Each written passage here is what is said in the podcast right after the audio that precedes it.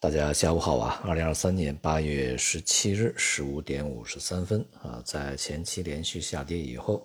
今天的国内 A 股呢是终于出现了一定的反弹。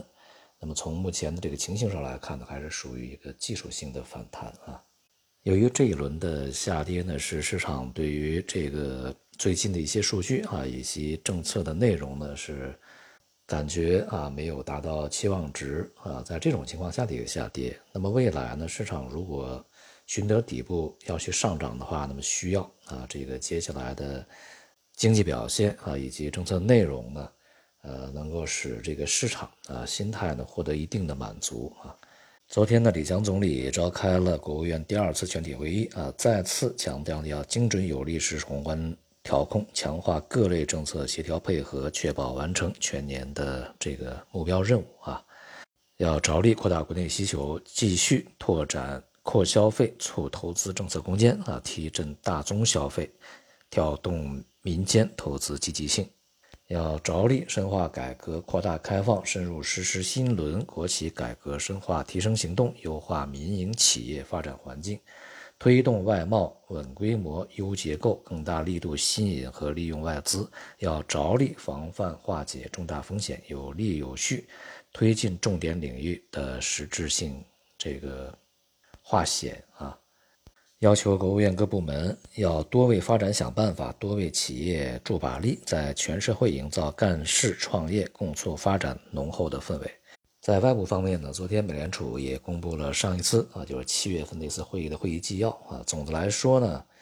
仍然强调呢，这个通胀啊仍然存在继续上行的重大风险，并且呢，利率需要进一步的提升啊。这是总的来说的一个基调。在绝大多数啊这个会议的这个投票成员吧啊，把继续对抗风险放在首位的同时，也有少数的这个。建议呢，在七月份啊，这个暂时呢保持利率不变啊，大概是两个人啊。这与之前呢，就是全体啊全面的这个通过加息呢，有了略微的啊这个一些改变啊。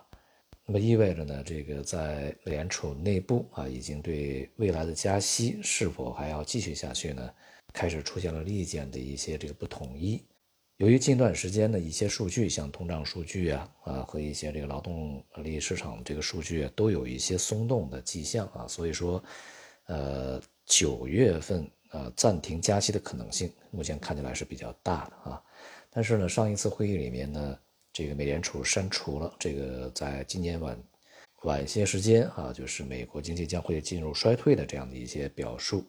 那么意味着美联储呢可能会对。美国经济软着陆啊，开始增强信心。那么在这种情况下呢，恐怕年底之前啊，仍然要加一次息的可能性就会比较大了啊。加上昨天公布的一些美国数据呢，也还是表现有一些韧性。所以呢，当前啊，利率市场这个对于啊美美国的这个利率啊，就美联储利率已经触及峰值的这样的一个预期和定价呢，恐怕在年底之前还会发生改变啊。外围的股市在这段时间啊，这个持续也是处于一个震荡下行的局面啊，